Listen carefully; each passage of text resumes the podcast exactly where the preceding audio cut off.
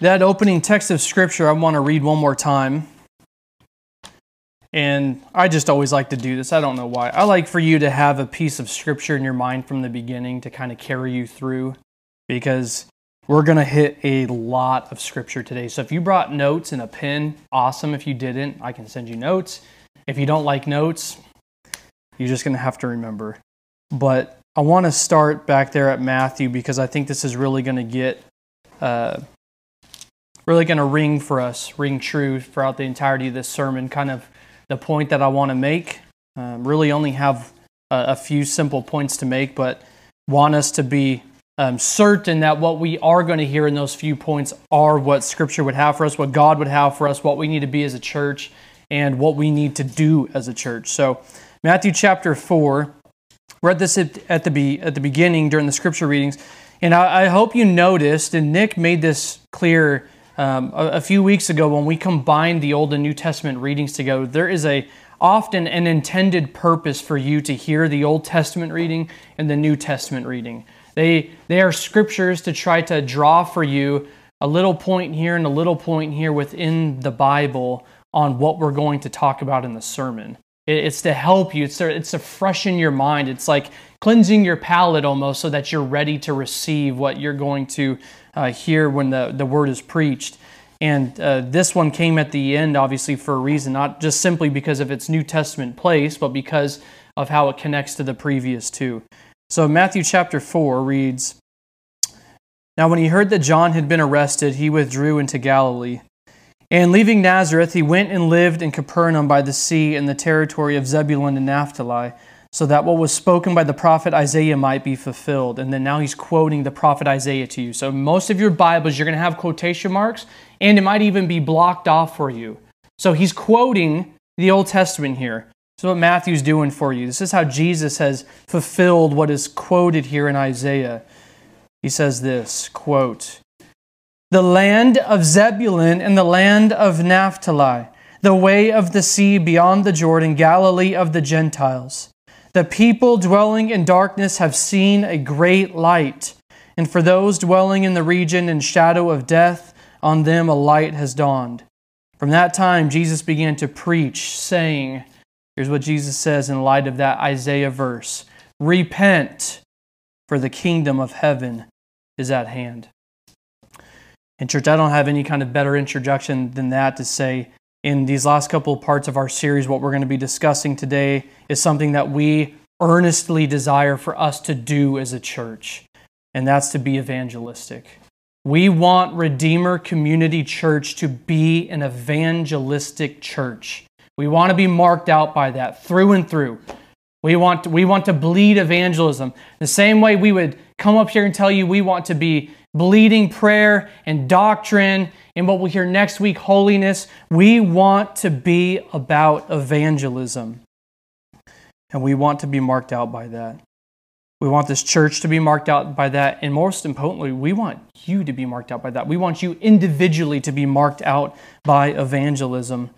But I, I, I, feel there are a number of points that we need to go through because often what gets assumed to be uh, evangelism within a church context has absolutely nothing to do with what the Bible would say evangelism is.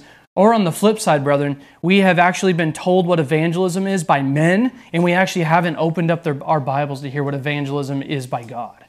And I can and I can tell you I've been in both boats. I've been on the wrong side of thinking evangelism is just inviting somebody to church, and I've also been on the other side of thinking evangelism is just saying a few words to somebody and then I'm done.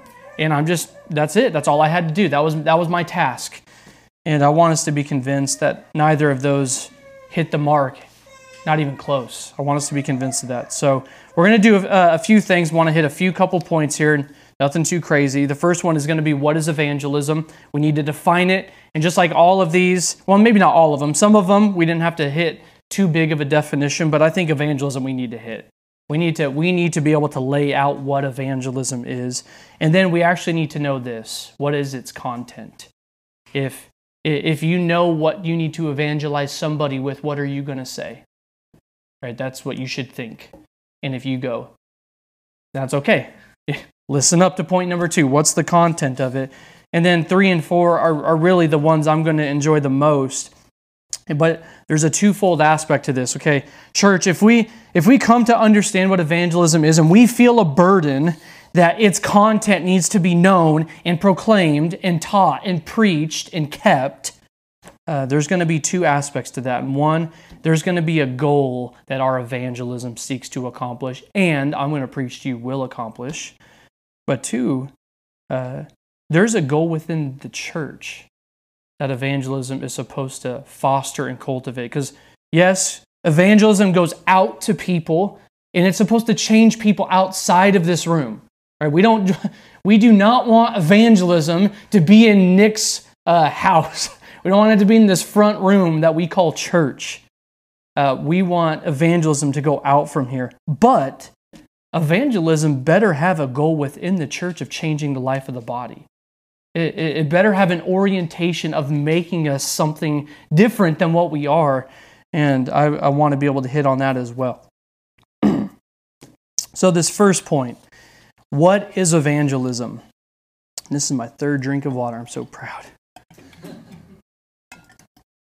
So, this first point right here what is it? I can cut that out too. It's okay. Um, what is evangelism? Now, I, I want to always start off like I I, I think I do, is I want to talk about what it's not.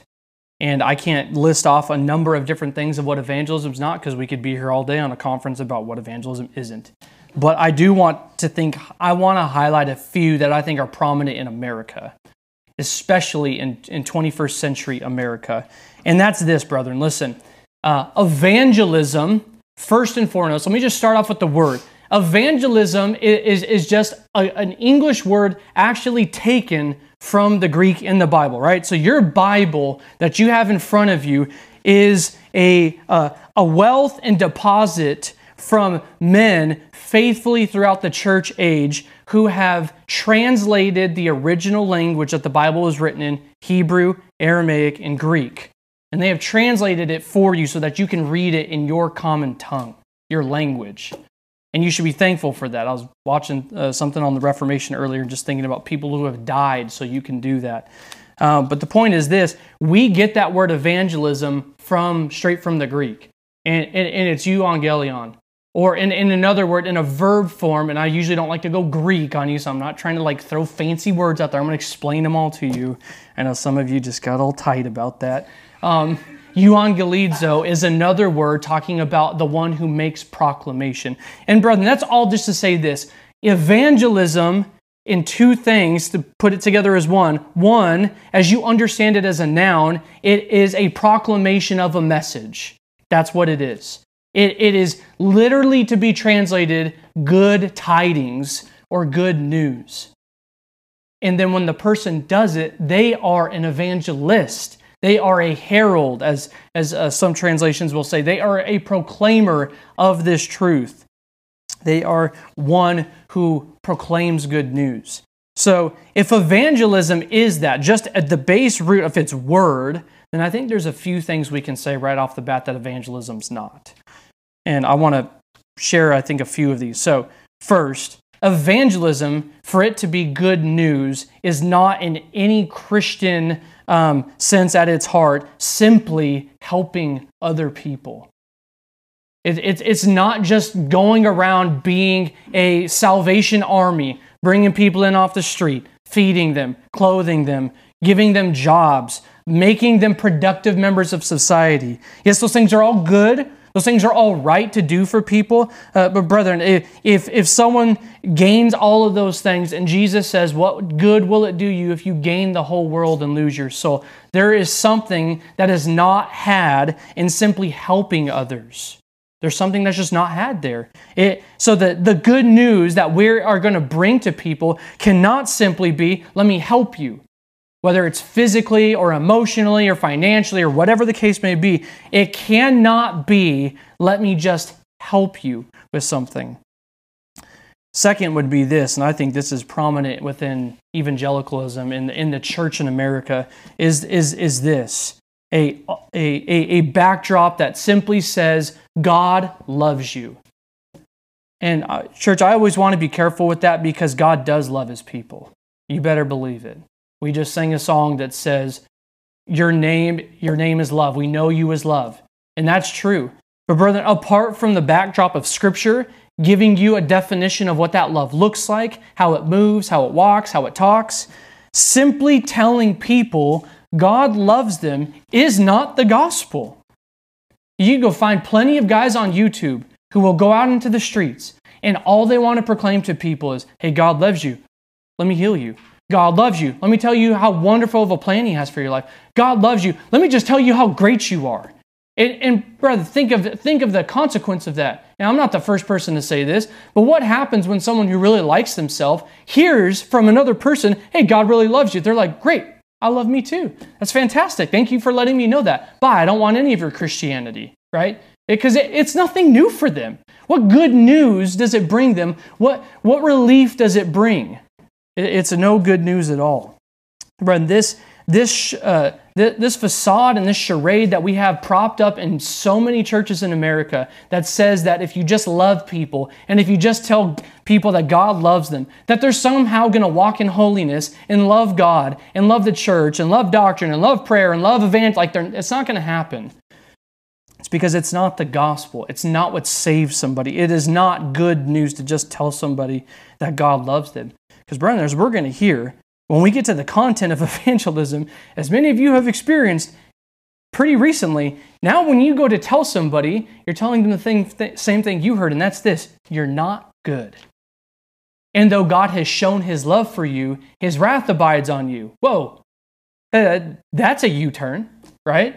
In the church today, that is a U turn to hear that. That is like running into a brick wall you hear that God's wrath abides on you, and you, as a sinner, do not stand in good favor with God. You don't. And so, in light of that backdrop, the, just telling people that God loves them is, is, is no sufficient news. In fact, it's, it's poison for them. It, it is nothing that will be of any benefit for them. But third, and this one kind of is related to the, the first, but I, I wanted to put this one in here because uh, as I go through this, I, I want to be clear on this point later. But the third is simply this there are benefits of being saved that are not the gospel. Brethren, there are consequences of believing upon Jesus Christ that you enjoy as a Christian. And I'll tell you what, you're going to hear a lot of them today. And there are things to be had by being united to Jesus Christ that you have because of the gospel. But, brother, those things you possess because of the gospel are not themselves the gospel. It, it, to put it another way, are not the things that save you. Right? You can have a relationship where you come and are united to Jesus Christ and you have all of the blessings that flow through Jesus Christ to you, but those blessings are not the thing that save you. And they don't actually mark you out ultimately as the people of God. What marks you out as the person of God, as the people of God, is clinging to Jesus Christ. That's it.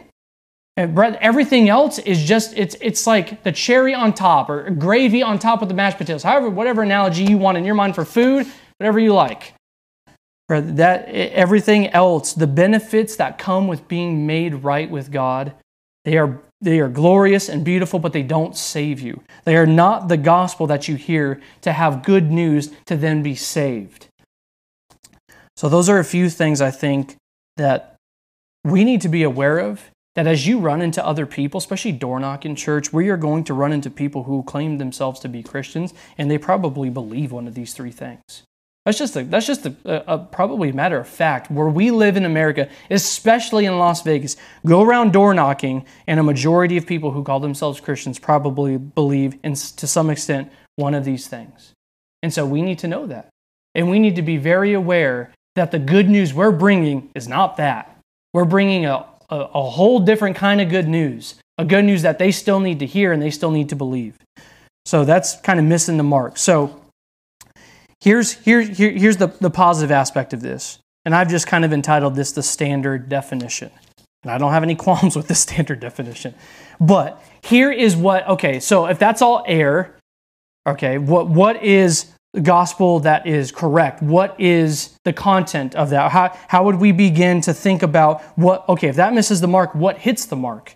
And, brethren, most of the time, the gospel, as it relates to evangelism and its proclamation, is simply summed up in this that the gospel and evangelism is simply the faithful proclamation of the forgiveness of sins. And you can think of a text, you don't even have to turn there, you can just hear it. 2 Corinthians chapter 5 verse 17 to 20. I mean, Paul says this. He says, "Therefore, if anyone is in Christ, he's a new creation. The old has passed away, behold the new has come. All this is from God." Who through Christ reconciled us to himself and gave us the ministry of reconciliation. So here's this ministry that Paul has from God. It's this ministry of reconciliation through Messiah. And he says this that is, in Christ, God was reconciling the world to himself, not counting their trespasses or sins against them, and entrusting to us the message of reconciliation. Therefore, we are ambassadors for Christ, proclaimers of this message. We are ambassadors for Christ, God making his appeal through us. We implore you on behalf of Christ, be reconciled to God. And that's a great summary right there of what of what, yes, we do in evangelism is we go out, and the Bible tells you not only are, are you to go and make proclamation, but church, by default of being a church and being Christians, you are a proclaimer of these things. Did, uh, did you catch what he said? If you're if you've been moved from old to new, Old creation, new creation, old things have passed away, new things have come. Uh, th- there is just an assumption from that that you have been given a ministry from God, and that is the ministry of Christ reconciling the world to himself, and you are therefore a messenger and an ambassador of that message. And in church, I, I want to say with triple amens here that this is the heart of the gospel. This is the heart of what we proclaim in evangelism. But as we begin to work through a little bit more of that content, because there's a lot of assumptions in what I just said, as we begin to work through this second point about what the content of that is, I do want you for a second to now think back to that first verse I read of what Jesus says his ministry is marked by. Because we need to be able to see that the, the Bible says a whole number of different things when it comes to this proclamation of this gospel, of this good news. Because, brethren, while what I just said and read from Second Corinthians is, is true as long as the sky is blue, uh, there's more to it than that.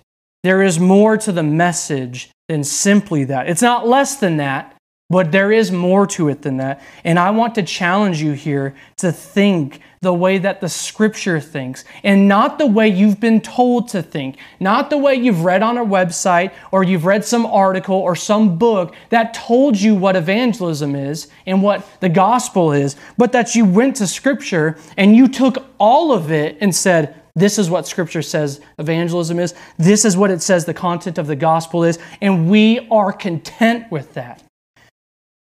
And I want us to be challenged to, to be able to do that because if you were to ask yourself of what I just said, uh, uh, that standard definition of evangelism is, is, is that really what Scripture says about it? For you, can you answer that? Is that really what Scripture says about that? Like if I if I pulled you aside and says, "Hey, tell me what evangelism in the gospel is," is that what it says? And bro, I'm not trying to put anyone on the spot. I just want you to think have you assumed what you've been told, or have you read it from God? Has God told it to you in His Word? And I want us to be a, I want to I want us to be a church who knows what the scriptures say. Books are helpful, brethren. Look around. We got them right up here and everywhere if you go to any of our houses. But books don't give us absolute truth. They're reflections of it if they are, if they are to teach it correctly. Brethren, we need it from scripture. So, is that really what the good news is that we proclaim? Because if we're going to be evangelistic, if we're going to, if we're going to uh, attempt to be faithful in any way to that calling, uh, we got to be marked out by people who, one, not only proclaim it, but they know exactly what it is. Well, we've got to know it. We have got to know it, and then we need to be faithful to proclaim it. So, here's part two of this. What is the content? What is the good news? Now, I'm going to make an argument for uh, two different things. I want you to I want you to hear this like this. It's almost like a coin. You got two sides to a coin, and I want to present it this way. And then I want to give you a bunch of scriptural proofs and work through this so that you can see this from scripture and not just from me. But I want to say this, church. I believe that the gospel that we are to proclaim in evangelism, while it contains the forgiveness of sins and at its heart is reconciliation with God, that means being made right to God by having your sin forgiven, being made right. There's more to it than that. And that's this. One side of that coin is that it is the forgiveness of sins, it is being made right with God. But as Jesus himself comes on the scene in his own day, in his own ministry, he does not come and say, Repent and have your sins forgiven. What does he say in Matthew chapter 4 that we read? Read it like three times. Repent, for the kingdom of heaven is at hand.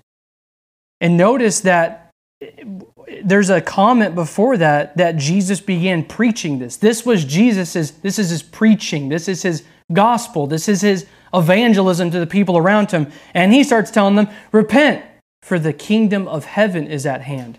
And brethren, we have to be able to take that at face value and accept it.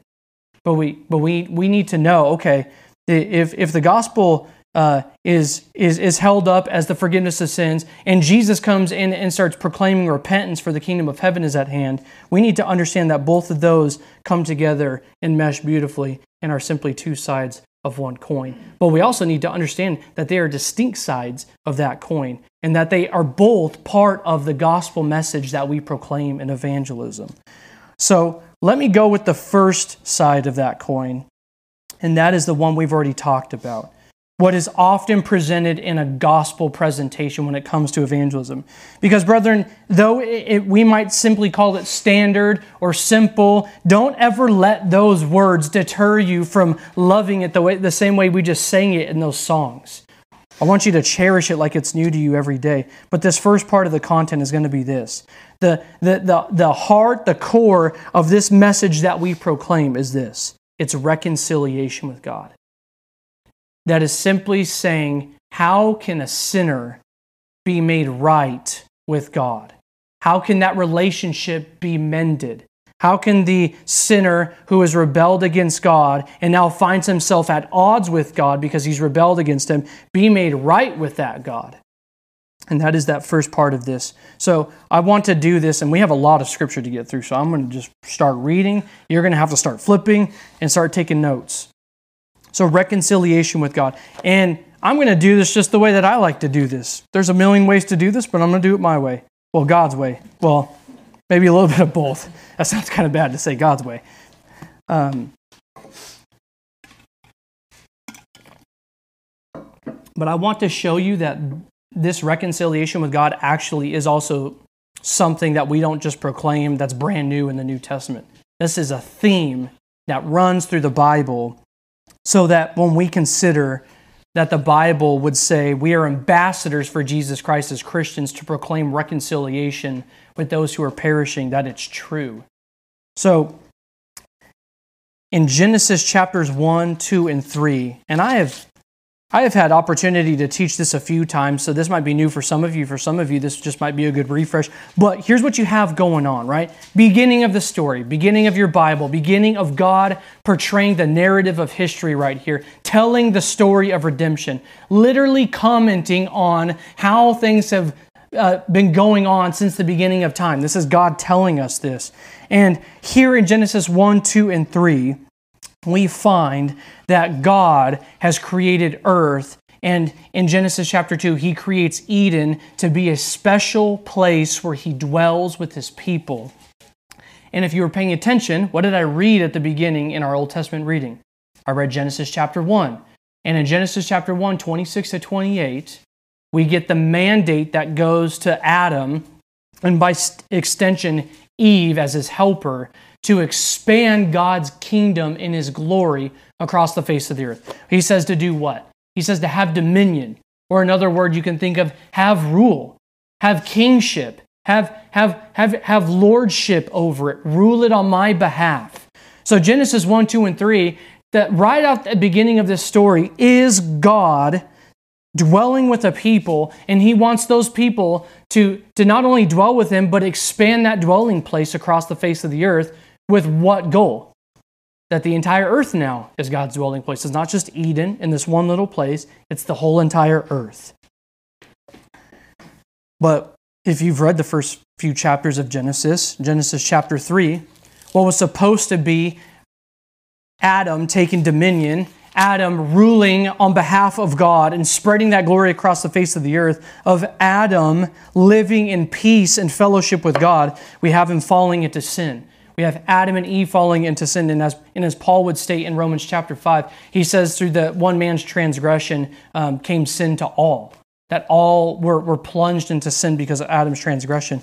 And you, and you hear it as God comes to Adam and he says, he, he, he says this to him. He says, Listen, you're going to be cursed. Everything that you do is going to be struggle and toil, sweating uh, by, by, your brow because uh, uh, uh, of what you did in your sin, and your work is going to be cursed. But we get that promise and that curse upon the serpent who deceived them. And he says, I'll put enmity between you and the woman, between your offspring and her offspring. He shall bruise your head, and you shall bruise his heel. So, right at the beginning of the story, we have the backdrop that says there needs to be something made right here. There needs to be a reconciling act by God for Adam and Eve, and by extension, the rest of humanity, because right at the beginning, we have a break in that relationship. We have a break in the communion. We have a break in them walking with God. And so, right at the beginning, this idea that the gospel brings to us that we are ambassadors seeking to reconcile people back to God can be traced right back here to the beginning of the story. Brethren, this is not new. This is where history has been going towards since the beginning of time. God sought to dwell with us, and we spurned it, and we rebelled, and we fell in Adam, and we hate God naturally apart from Jesus Christ because of it. And so, how can one be reconciled to God? If there has been sin now done and it is now accounted on our behalf as guilt, we need reconciliation. We need it to be made right. Because as the psalmist is going to say, uh, justice is, is the pillar of God's throne and righteousness is his, is his foot. I mean, brethren, God is a holy God, a righteous God, a just God. He has to do something with that sin. He has to do something with that rebellion. He cannot let it slide. He must deal with it. And you see in the beginning of Genesis, he does. He tells them, You'll die. And they don't die that day. Who dies in their place? An animal, because he covers them with skins. And you get this picture right at the beginning that there is going to have to be somebody that steps in for them. They cannot atone for it, right? They made their own clothes. They made silly garments, right, that they sewed together and God had to come in and step in and do it for them. So we need to ask then, what is the thing that Scripture paints for us that says, how can one be made right with God? If there's sin on the table, it needs to be removed. How can it be removed? And Hebrews will tell us how this sin is removed. So Hebrews chapter 9, verse 22. Hebrews 9:22 says this, indeed under the law almost everything is purified with blood and then hear this and without the shedding of blood, there is no forgiveness of sins. Remember, like I just told you, what happens right at the beginning of Genesis? Whoever wrote Hebrews, they're not foolish in this regards. They understand the story. They know if you're going to be reconciled to God, blood's going to be shed. It has to. God must be just in dealing with sin. Blood has to be shed. So, right there at the beginning of Genesis, you have this. And notice, though, that after that happens, what Adam does and what the Lord did, right? So, there's this promise of judgment, of a curse upon them, but also a promise that somebody is going to come and do it. Because he says, what? There's going to be a seed that comes and crushes the head of the serpent. There will be one who comes in and steps in their place. And I think Adam believes this. So in, in Genesis 3.20, it says this, the man, so this is after God is done talking with them, and now you get kind of commentary on like, all right, that whole thing happened, that was a mess. Now there's a little bit of commentary on this. It says this, the man called his wife's name Eve. And you may have a footnote, um, and you probably do in your Bible, but Eve is very similar to another word. And it, it, is, it is very similar to the word life giver. So he says, Man called his, so he names his wife still. Says, Man called his wife's name Eve because she was the mother of all the living. Well, he just said, Cursed are you. Well, what else did he hear? Someone's coming to step in to reconcile. And Adam believes it. So he names her Eve. Says, She will be the mother of all the living. There is going to be one that's going to come. Death will not have the final say in this. And then you see the Lord makes those goat skins for them. So right there you have this, this idea. Shedding of blood's going to take place. Someone's going to step in for them and is going to do this. And you get the same thing as, as, the, as the story keeps unfolding. Right? So in Leviticus chapter 17, beginning in verse 11, you have this. For the life of the flesh is in the blood, and I have given it to you for on the altar to make atonement for your souls. For it is the blood that makes atonement by, by the life. So here again, God is carrying this principle through. The standard has not changed. Israel is brought out of Egypt, brought out of slavery, and they still have sin to be dealt with, and God makes it clear blood must be shed for sin to be dealt with. Even a redeemed people of God out of slavery still need redemption from sin because it separates. They come out and they sin, and God says, I'm going to burn these people. Like Moses, we're starting over. These people, I'm done with them. They got sin. I can't be around them. He's a holy God. And this is put in place so that the people can still dwell amongst this holy God. And the way they do it is through blood. The way they do it is through sacrifice. The way they do it is somebody stepping in their place and the blood being shed. And our Lord Jesus picks this up. And, church, you've heard this just a few weeks ago. And I really hope you are just getting this picture in your mind as we partake of this and just really think about the message that you proclaim to others is the message that you have demonstrated right before you. So, Matthew 26, 28, what does Jesus say about the cup that he is about to give them to drink? He says this Drink of it, all of you, speaking of this cup. Verse 28, 4, this is my blood of the covenant, which is poured out for, for many. For what? For just remembrance sake? For just good old time? Is for the forgiveness of sins. You see that? And then the author of Hebrews says the very same thing that we started with. There's no forgiveness of sins without the shedding of blood. It was so in the beginning, it was so for the people of God in the Old Testament, and brethren, it's no different from us. If we're to be reconciled back to this holy God, we need blood shed. We need one to step in our place because our offense to that God is going to call us into account. And let me tell you this this God does not dwell with this sin. So, though that promise rang true in Genesis, and Adam believed the promise, hear this Genesis 3, a few verses later. Says, Then the Lord God said, Behold, the man has become like one of us in knowing good and evil. Now, lest he reach out his hand and take also of the tree of life and eat and live forever. 23. Therefore, the Lord God sent him out from the Garden of Eden to work the ground for which he was taken. He drove out the man, and at the east of the Garden of Eden he placed a cherubim and a flaming sword that turned every way to guard the way to the tree of life. Brethren, God is serious about not dwelling with sin. He made a promise to them, and then he still cast them out uh, an angel standing with a sword ready to slaughter. I mean, you got to think about that. It, this is not just a cute, fancy, like statue image of some angel sitting there. This angel is wielding a sword, ready to slaughter them. You don't get to just come unto God anymore. Blood is going to be shed. It's going to be yours, or you need someone to do it, or you're not going through. You're just not. You're not passing through. Brethren, to remain outside of God's presence is to remain outside in death.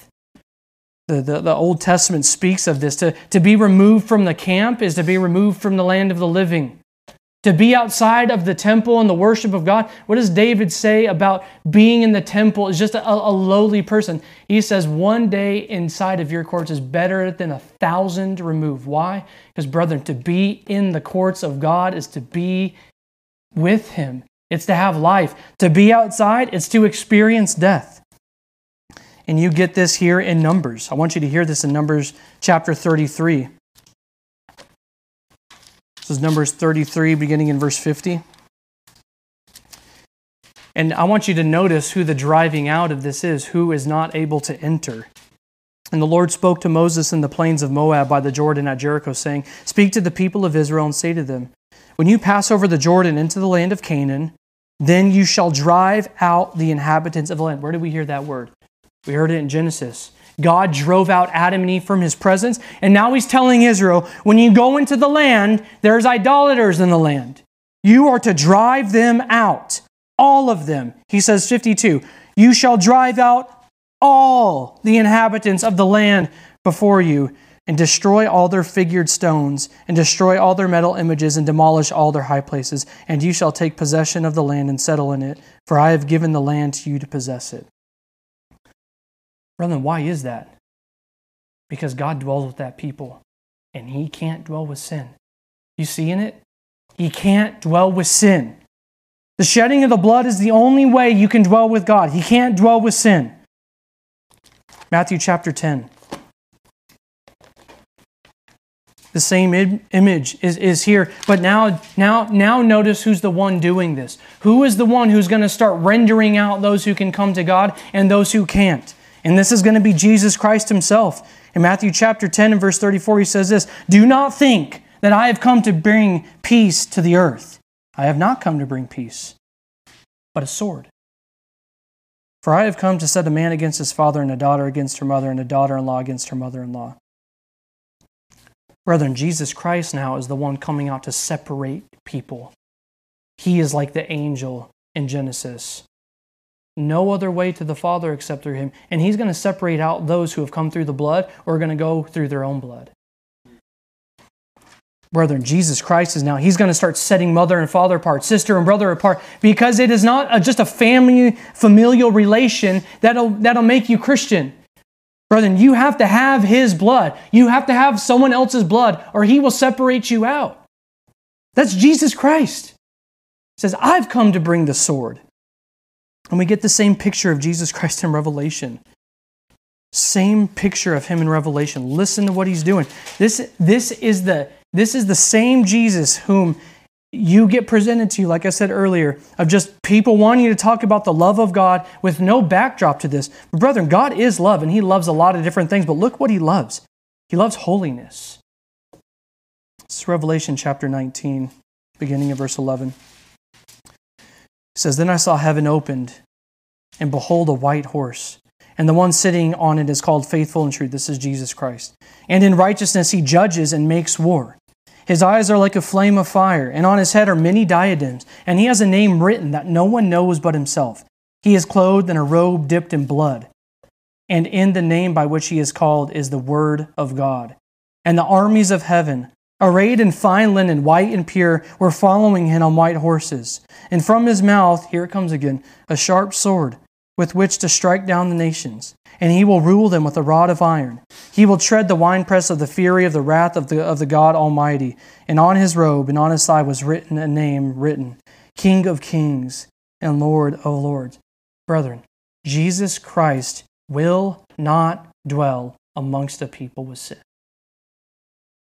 So if you think that Jesus Christ is yours, if you think that you have him by name, if you think that you have him by familiar relation, if you think you have him just because of something you've done, something in your life to earn Jesus Christ, you need to think again. Jesus Christ is not one to be had simply because he's a token for you to carry around. Jesus Christ is only had through the shedding of blood. He will not have it any other way, and he won't have you any other way. It's either your life or someone else's. And brother, we know this. We know this that the Old Testament hope was this. In Isaiah 53, who is that person? Yeah, Jesus Christ is the one to protect who the people of God are, who they are, to block entrance to God's presence. But brethren, who offers us entrance to Jesus to, to God eh, eh, through his own blood? Who is the one? Well, it's Jesus Christ himself. And you get this in Isaiah 53 we could read the whole thing, but I'm going to read a section of it. I'm, going to, I'm just going to start right at the beginning. Who has believed what he has heard from us? And to whom has the arm of the Lord been revealed? For he, and this is speaking of Jesus Christ, he grew up before him like a young plant And like a root out of dry ground, he had no form or majesty that we should look at him, and no beauty that we should desire him. He was despised and rejected by man, a man of sorrows and acquainted with grief, as one from whom men hide their faces. He was despised, and we esteemed him not. Verse 4, listen to this. Surely he has borne our griefs and carried our sorrows, yet we esteemed him stricken, smitten by God, and afflicted. But he was pierced for our transgressions. Brethren, pierced for our sins. Someone's blood was shed, and it was his. He was crushed for our iniquities. Upon him was the chastisement that brought us peace.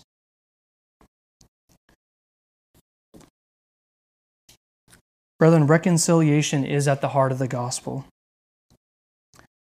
God has decided to make his dwelling place with his people, and God has decided to make his dwelling place to be over the face of the whole earth. But, brethren, God cannot dwell among sin. And you, my friends, all of us in here have sin.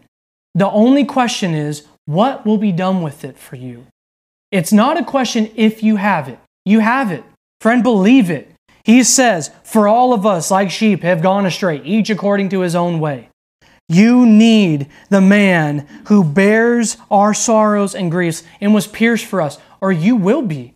Right? That is the picture Jesus Christ coming out of heaven, ready to trample his enemies. But for his friends, for those who would look to him, for those who would recognize, God, you're right. This is yours, and you can't dwell with me, and I have sin, and I need it taken care of. Well, friends, Jesus Christ presents himself to you as a friend. He tells you to come unto him. And brethren, this is the heart of this gospel. This is the heart of what we would proclaim to lost and dying people. Because, brethren, what we're going to talk about after this will do nobody any good if they have not had the shed blood painted over themselves. If they don't have Jesus Christ's white robes, like those armies of heaven, or uh, they are robed in white linen, and it's not theirs. Right? It mimics their high priest. It mimics Jesus Christ's white robe.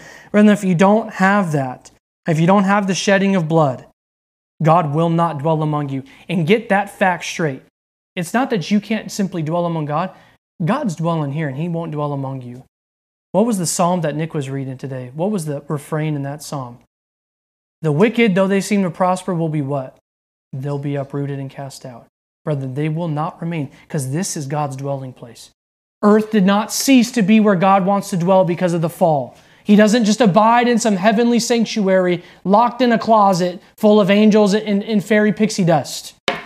God intends to dwell here. This is His. Earth is His footstool and church. When you're proclaiming this message and we think about what the content, the heart of this is, is God will not dwell among us. He will not have us unless we have the blood. But then what? He will have us. What does it say at the end of Isaiah 53? Therefore, I will divide him, speaking of Jesus Christ, a portion with the many, and he shall divide the spoil with the strong, because he pulled, poured out his soul to death. It was numbered with the transgressors, yet he bore the sin of many and made intercession for the transgressors. So, brethren, the heart of this gospel, the heart of what every single person needs to hear is you need to be made right with God. That's it. If you're going to get one side of the coin right, get that one right. You need to proclaim reconciliation and you need to proclaim the forgiveness of sins in Jesus Christ's name. Scripture would have us to say it no other way. But, brethren, on the other side of this coin is what I want to get to because I want you to understand, and you probably can see it a little bit as we just simply read through those different scriptures through the Bible. That message does not come to us arbitrarily. The forgiveness of sins, the need to be forgiven, the need to be made right with God is not just like that just is what it is, right? That's not how Scripture presents the need for us. It, it, it, it, it, has way more depth to it. That message finds its location within a broader story. And what was that story? We already talked about it. God intends to dwell among a people. The earth is His, and He will not have sin dwell among Him. So that message of being reconciled to, come, to Him stands in the backdrop of that larger message. God is intending to dwell on the earth with his people. And the only people that are going to dwell upon that earth are those who are covered in the blood. And so we, we have to recognize that because here's what tends to happen, church, and here's what I don't want for us. And we'll get to this as we hit our last couple points, but at least under the content. What we don't want to happen is that's simply all we tell people to do. Because, brother, you're not simply being forgiven and reconciled back, in, back to God. Just He just wants the sin gone and done. No more. Right? It's, it's just not like you're forgiven and then God walks away. And then there's no more for him to say to you. There's no more for you to proclaim. There's no more for you to do or for you to live like. It, that's not the gospel. If the gospel was we just need to get their slate clean, then there would have been no need to write this. Jesus could have came, he could have died upon the cross, could have rose again, said, "You guys are all forgiven. We're good. No more worries." Bro, we know that's not the story of the Bible. We know that's not where everything is going. And so we need to understand that there is another aspect to the gospel, to the good news that the Bible and the New Testament make explicitly clear is a part of our proclamation. And it's coupled with that proclamation. It comes with proclaiming the forgiveness of sins, but the forgiveness of sins also comes with something else. And it's what we read at the beginning of what Jesus says. He says this Repent for what? For the kingdom of God is at hand. So, on this flip side of the coin, I've said this the good news is also the good news of the gospel of the kingdom, or the gospel of the kingdom of heaven, or the kingdom of God. And I know you're probably scratching your head a little bit because you're not really sure what that means, or maybe why we have to deal with that. But I want to, I just, I want you to kind of hear this. I'm going to knock that over. I want you to just hear this. So you don't think that I'm just offering some something else out to you and there, there's like no background for this within scripture. So I just want you to hear just a this and I could have pulled 250 instances of this in scripture in the New Testament alone, but I chose just 6 just to be helpful. So here's a couple of these. I want you to hear that phrase and what goes along with it. So this is Matthew chapter 3 verse 2.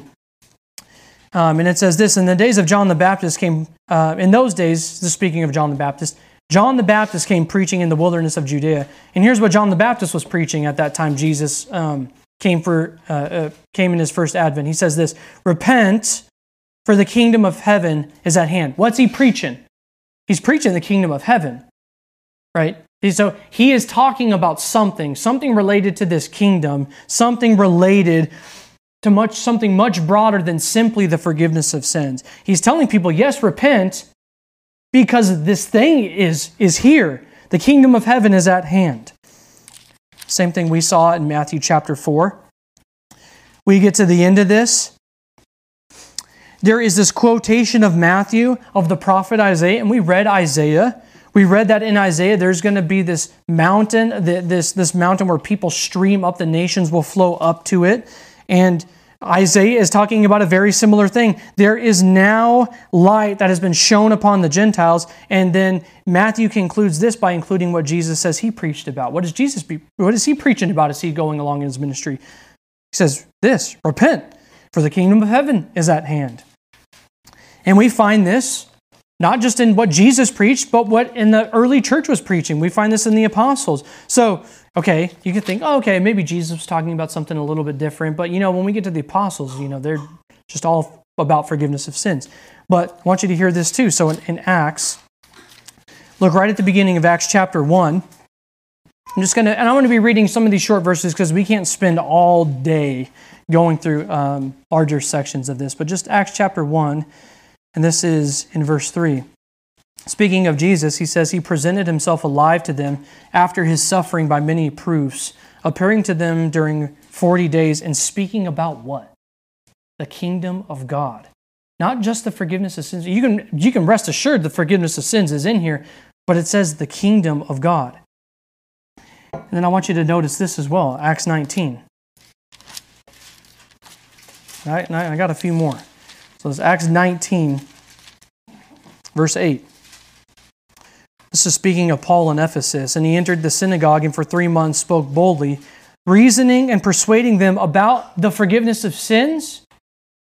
Yeah, it's part of it. Persuading them about what? Kingdom of God. Acts. What if we what if we find Paul doing right at the end of Acts? And you think about this, Acts is bookmarked by this. Third verse in the book, last couple verses in the book. This is Acts 28 23. says this when they had appointed a day for him they came to him at his lodging in great numbers. From morning till evening he expounded to them. This is speaking of paul. And this is what he's expounding to them preaching to him giving exposition for in his expounding. He's testifying to the kingdom of god and trying to convince them about jesus both from the law and moses and from the prophets and this continues Revelation chapter 11. And I'm, I'm beating this thing for a reason. Revelation 11 15. Then the seventh angel blew his trumpet, and there were loud voices in heaven saying, The kingdom of the world has become the kingdom of our Lord and of his Christ, and he shall reign forever and ever. Brethren, the, the trumpet call that resounds through the ages is this.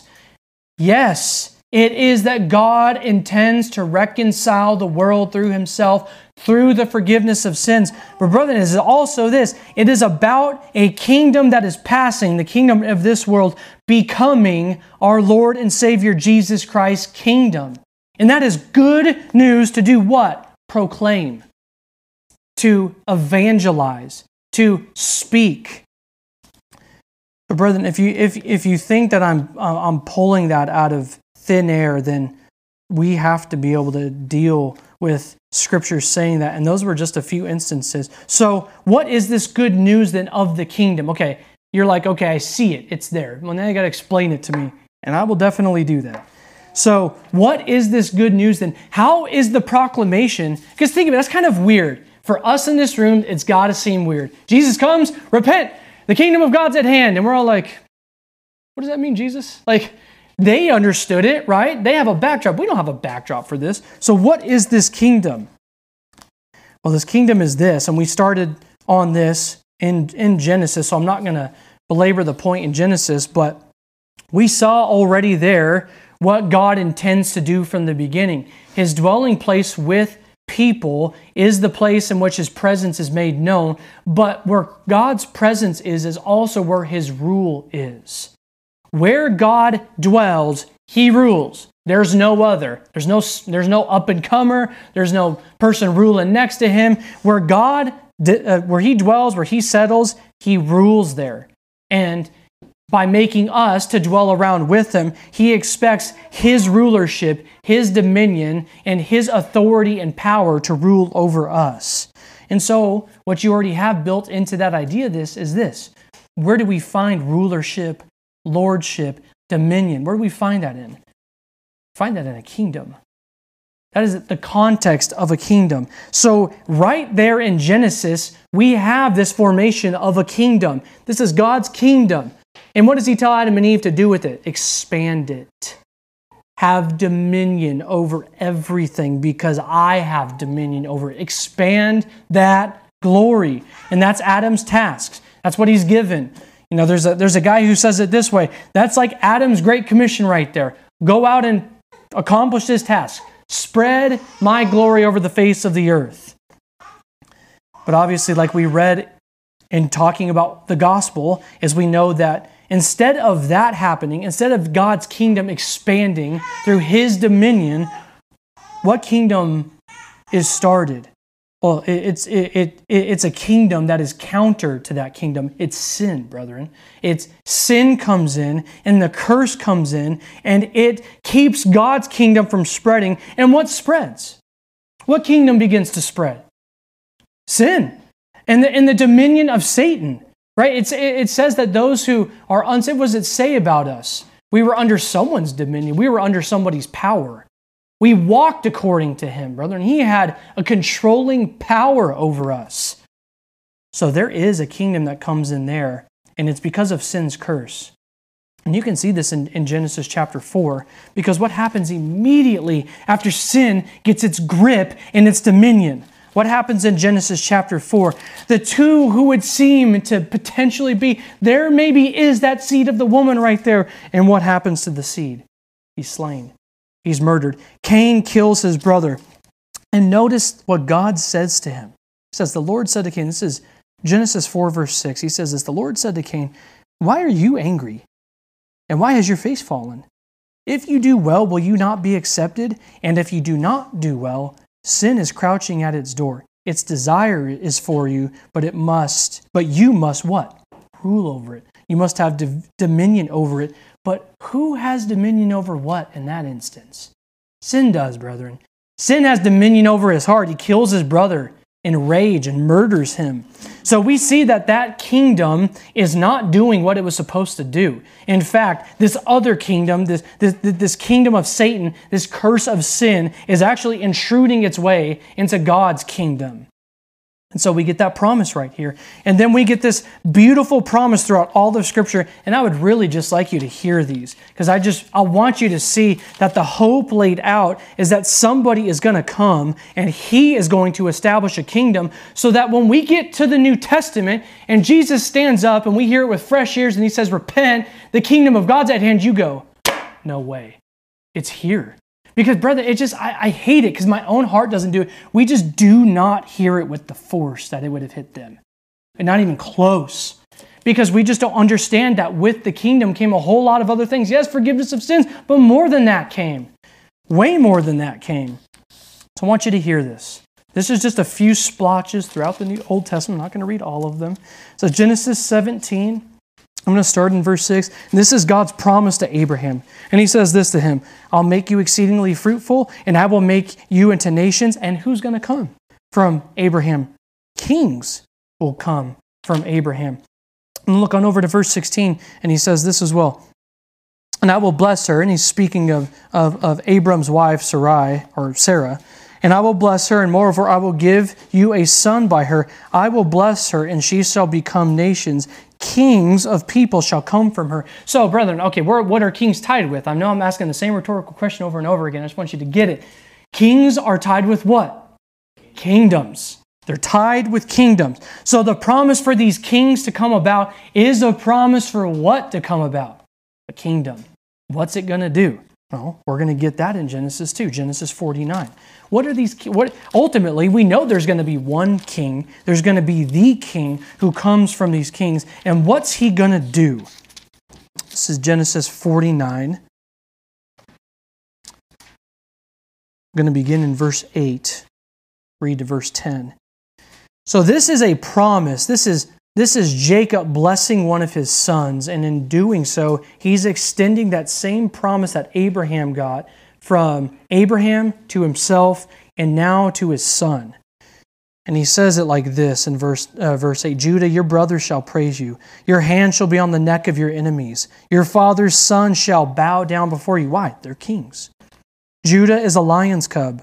From the prey, my son, you have gone up. He stooped down. He crouched as a lion, as a lioness who dares rouse him. Now listen to this The scepter shall not depart from Judah nor the ruler's staff from between his feet until tribute comes to him. All of a sudden, we have one. Now to him, just this one. And to him shall be the obedience of the people. Who, who are the people going to obey? The king. He's got a scepter and rod in his hand. This, is, this guy's ruling. And what's he going to do? He's going to reverse it, brother. This, so the king promised with this kingdom is going to do what? He's going to reverse that old order that came in through sin. Satan's dominion is going to fall by the wayside, and the kingdom that was supposed to come in and expand is going to do so. That is the promise that's being held out right there. So go on to Numbers 24. Numbers 24, verse 17. So this is another this is another promise. This is another uh, prophecy concerning this. And this time you got a uh, you got a pagan prophet who thinks he knows the Lord speaking a true thing about, the, about, about this true uh, prophet that's going to come, this true king that's going to come. And notice what Balaam says uh, uh, about him in verse 17. He says, I see him, so this, this singular one again, I see him, but not now, and I behold him, but not near. A star shall come out of Jacob, and a scepter shall rise out of Israel. And what's it going to do? Listen to that language right there. It shall crush the forehead of Moab and break down the sons of Sheth. What was the promise in Genesis? Someone's going to come and do what? The seed's going to come and do what? Crush the head of the serpent. So now this king's going to come with this scepter rule and he's going to start crushing a forehead. He's trying to draw that out for you. This king is going to come. And the way you're going to know he brings his kingship and his kingdom is he's going to crush the forehead of God's enemies. Deuteronomy 17. Deuteronomy 17. So, Deuteronomy 17, I'm going to read verse 14 through 20. These are laws right here that are specifically uh, being given to Israel about what Israel's king is supposed to be like when God appoints for them a king. And I want you to hear these same things that uh, we've been hearing. So, verse 14 when you come to the land that the Lord your God is giving you, and you possess it and dwell in it, and then say, I will set a king over me, like all the nations that are around me. You may indeed set a king over you, whom the Lord your God will choose. One from among your brothers you shall set as a king over you. You may not put a foreigner over you, who is not your brother. Only he must not acquire many horses for himself, or cause the people to turn to Egypt in order to acquire many horses, since the Lord has said to you, You shall never return that way again, and you shall not acquire many wives for himself, lest his heart turn away, nor shall he acquire for himself excessive silver and gold. Look at verse 18. And when he sits on the throne of his kingdom, this is what this king's going to do. When he sits on the throne of his kingdom, he shall write for himself in a book a copy of this law, approved by the Levitical priests, and it shall be with him, and he shall read it in all the days of his life, that he may learn to fear the Lord his God by keeping the words of this law and these statutes and doing them, that his heart may not be lifted up above his brothers, and that he may not turn aside from the commandment either to the right hand or to the left, so that he may continue long in his kingdom, he and his children in Israel. Brother, I have one more. I could list off a bunch more, but we got to fly. So this is Psalm 8. I want you to flip open to Psalm 8. So those first four that I just read for you are all promises that God gave of a coming king who's going to bring a kingdom. And now in Psalm 8, what you're going to get is reflection upon God's promises. The psalmist here, who is David, and think of who David is. He is the king of Israel who's received these promises, and he knows that he's receiving those promises in line from Genesis all the way to himself. The promise to him is not separated from the rest of the Bible, and I want you to hear how he's interpreting those promises. So, all the promises that were made, now David is telling you, and he's giving you commentary on them. He's telling you what it's going to look like. So I'm going to start here in verse 5, or excuse me, in verse 3. Verse 3 says, One, I look at the heavens, the works of your fingers, the moon and the stars, which you have set in place. Verse 4 What is man that you are mindful of him, and the Son of Man that you care for him? And I have made mention of this before, and I'm going to make mention of it again. Here, what you have right here is David describing himself, but what you don't hear in our translation is what I would want you to hear in this. Is he saying, What is man that you are mindful of him? And then he says, The Son of Man that you care for him. And the reason that phrase is important is because what you could render that as, and what you should render it as, is saying, What is man that you are mindful of him, and the son of Adam that you care for him. Because who was Adam's son going to be? He was going to be Eve's seed. He was going to be the one who was going to crush the head of the serpent. And then look at verse 5. Here's why I conclude that. Look what this look what this son of man does. Yet you have made him a little lower than the heavenly beings and crowned him with glory and honor. And what's he doing? What's he going out and doing? You have given him dominion over the work of your hands, and you've put all things under his feet. What's he putting under his feet? He's putting creation under his feet sheep, oxen, beasts of the field, birds of the heaven, fish of the sea, whatever passes along. So here, David is giving you and he's like wrapping up all the all the promises in the Old Testament regarding this and painting a picture for you in the Old Testament that there is a coming kingdom with a coming king who is going to reverse sin and the curse and that wicked order and he's going to establish his own. And we've read these a number of times too. And I don't want you to flip to these because just want you to hear these. But Daniel chapter 7. We hear this in Daniel chapter 7. And we read this one in a sermon one time. Daniel chapter 7, 13, I saw in the night visions, and behold, with the clouds of heaven there came one like the Son of Man. There's that phrase again. One like the Son of Man. And he came to the Ancient of Days and was presented before him. What's given to him? What is given to him?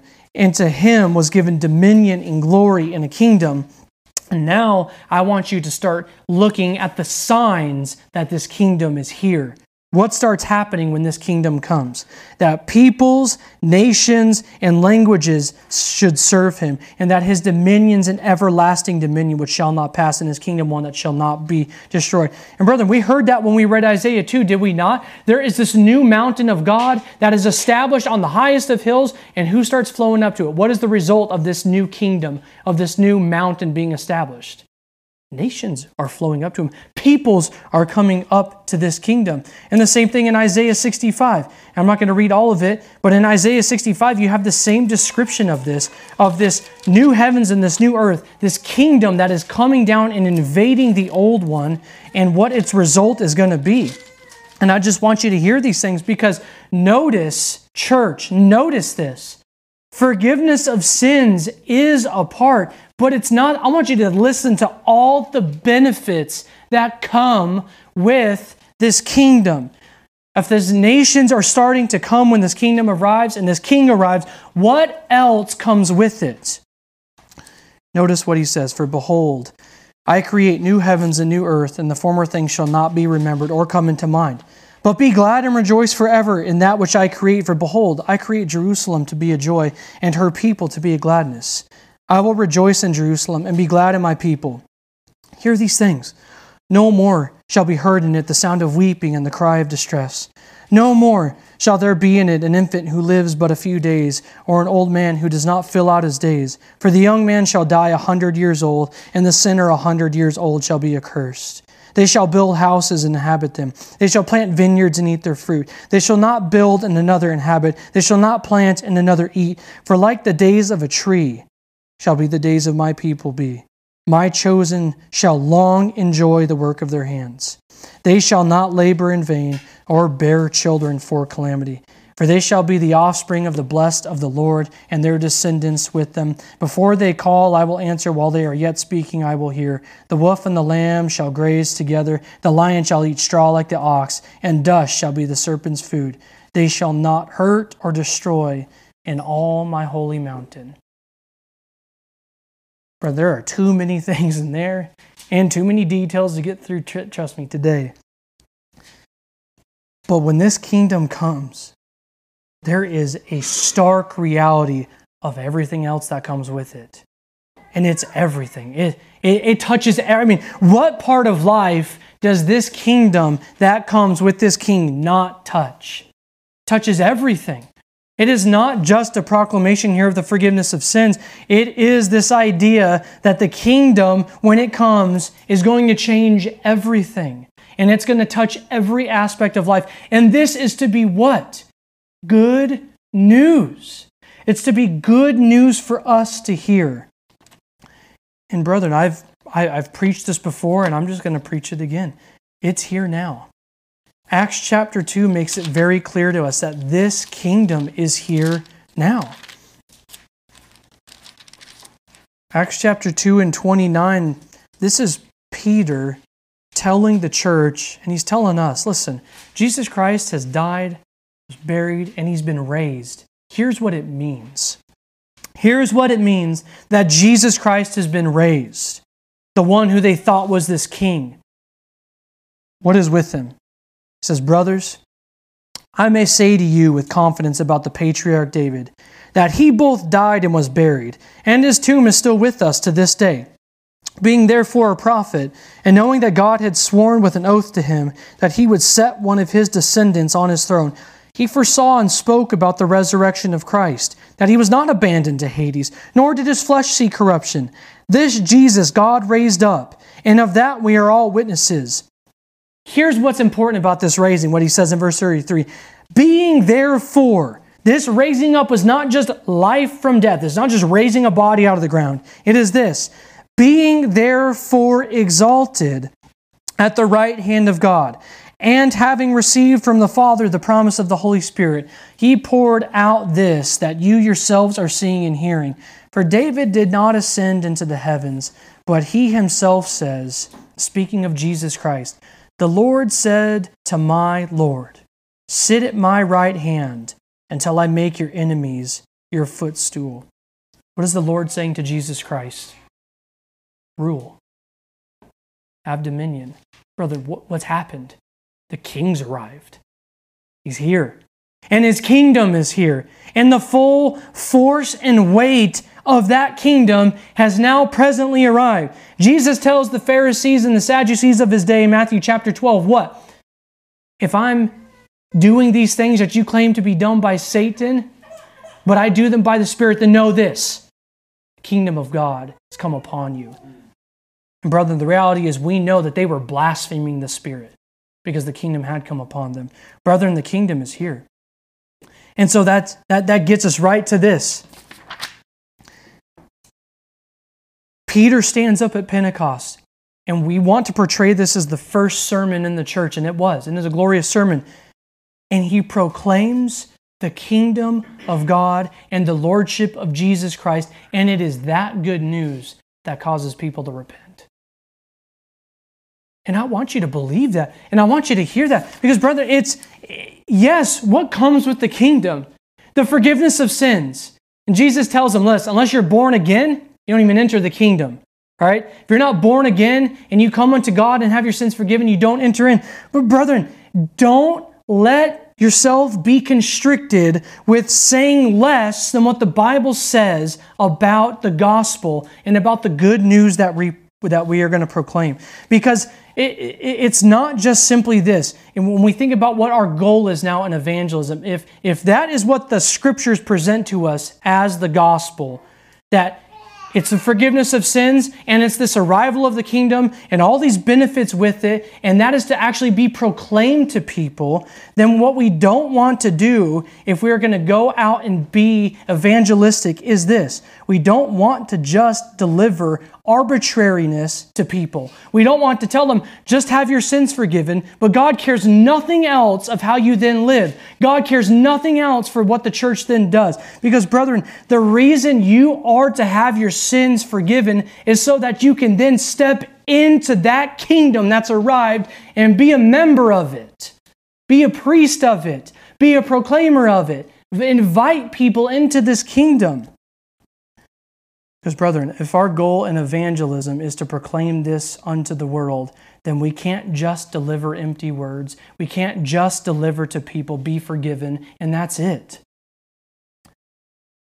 We need to be telling people that the gospel is the gospel of the kingdom, and this gospel of the kingdom is this Jesus Christ is Lord, and his kingdom is now.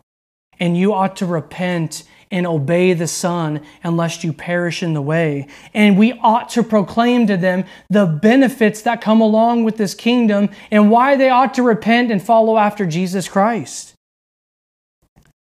But, church, if, if the Bible presents that to us in evangelism, in our gospel proclamation, we have got to be able to hold on to both of those things because they're not at odds with each other. In fact, they are interwoven together. Because, and, and this is not my analogy, I was talking about this with Nick just, just last night.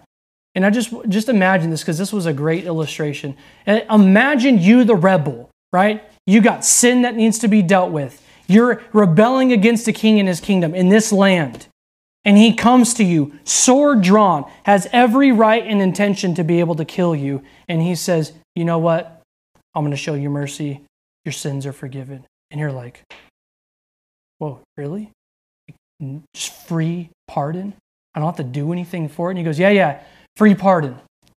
Never come back. and he points to the wilderness empty, dead wilderness. Is that good news? Hey, he's not being slayed with the sword. He's going to go die in the wilderness. Brethren, that is not what Jesus Christ does for us, and that is not what we proclaim to the world, because that is not what Jesus Christ is going to set up. That's not what he's doing now. That's not what he's proclaiming to the world. Brethren, when we have our sins forgiven, the king comes to you and says, You know what? Free pardon, forgiveness of sins. And then he puts the sword away and he brings you in. And then you sit at the table and you're robed with, with, with fine linen, and you get to feast at his table, and you get to enjoy the extent of his kingdom. And you are now someone who participates in, in making sure that his kingdom continues to expand, that his name is upheld, that those who are in the land who disobey the king are pushed out, and that there is a thriving kingdom in which you are one of his regents and taken care of. Brethren, that is a story of redemption right there. That is a story of being redeemed from one thing to the other, of being a rebel to now being a servant. It is not just your slate's wiped clean. Now, good luck.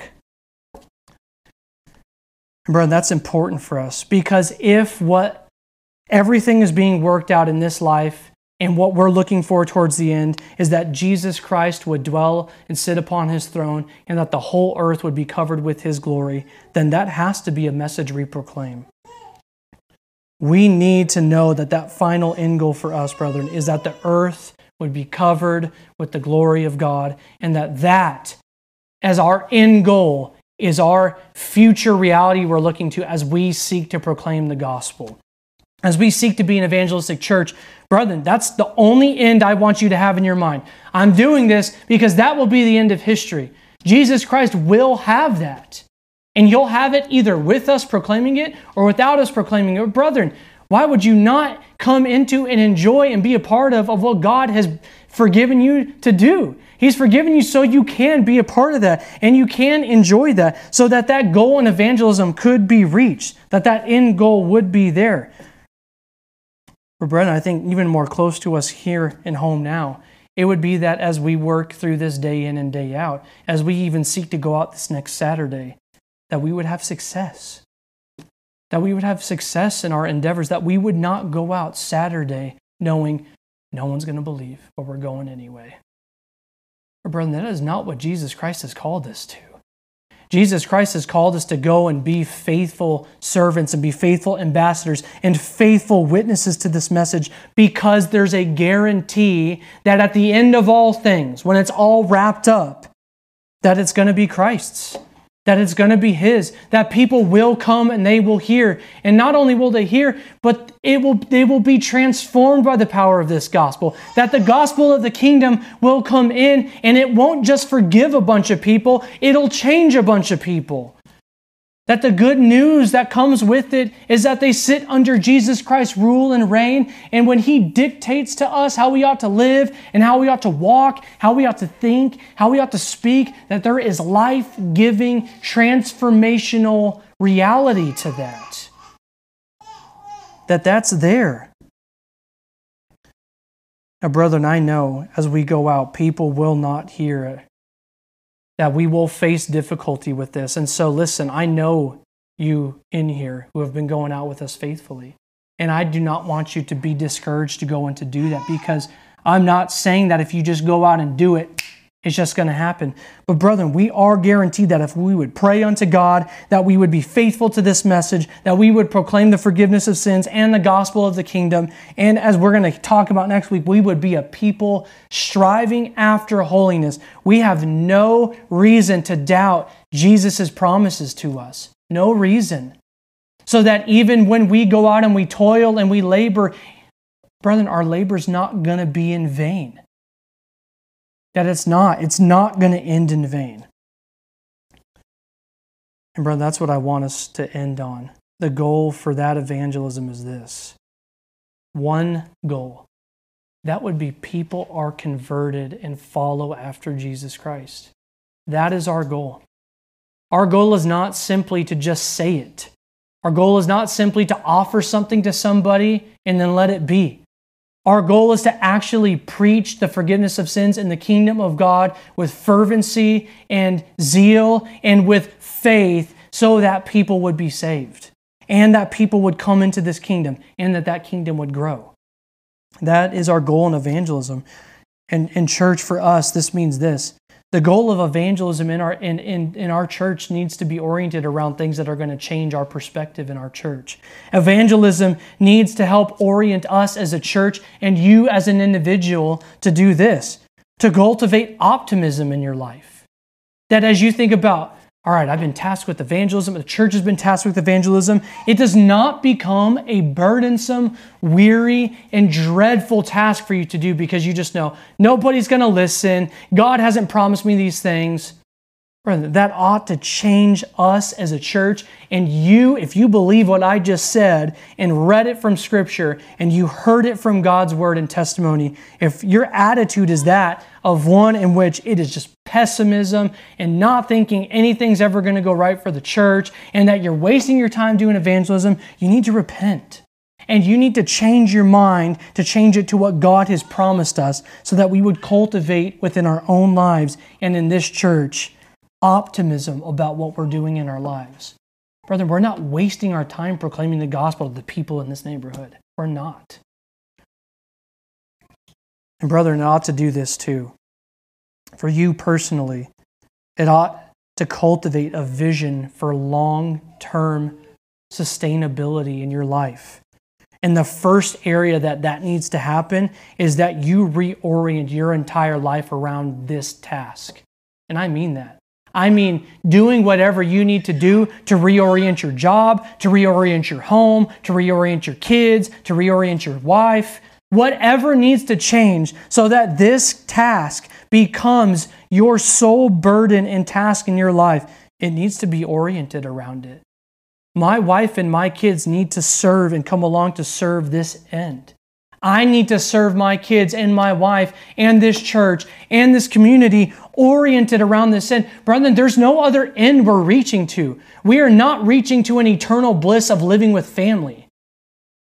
We're living with a family, the people of God, but not with our, our blood family, not with our wife and our children. Brethren, our end is this finished kingdom. What other thing is there to orient your life around?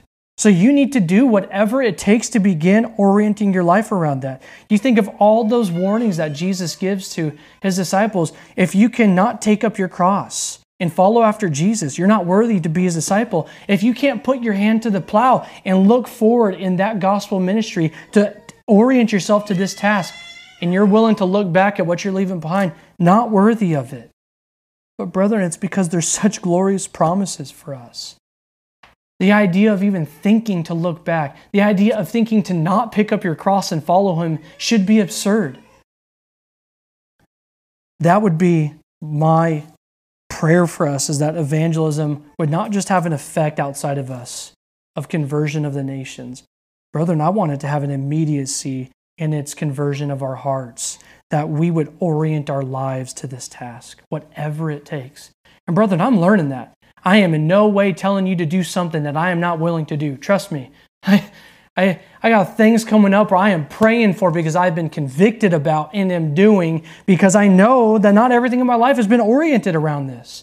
To be able to bring my wife and my family and my job and my income all to be oriented around making this a reality in my life. And I have just been convicted by it. Brethren, I want you to be convicted by it. I want us to be convinced that if we're to be an evangelistic church, brethren, we just not we don't just go out and blast people with forgiveness of sins and then we do nothing else. But we go out and we proclaim a kingdom that they can have forgiveness of sins with, and we can proclaim the rest of that kingdom, and we can live our lives in such a way that it's actually going to grow. Brethren, that's what it would be for us to be an evangelistic church. It would be to proclaim the forgiveness of sins so that the kingdom of God would expand here on the earth and here in this neighborhood. Let's pray.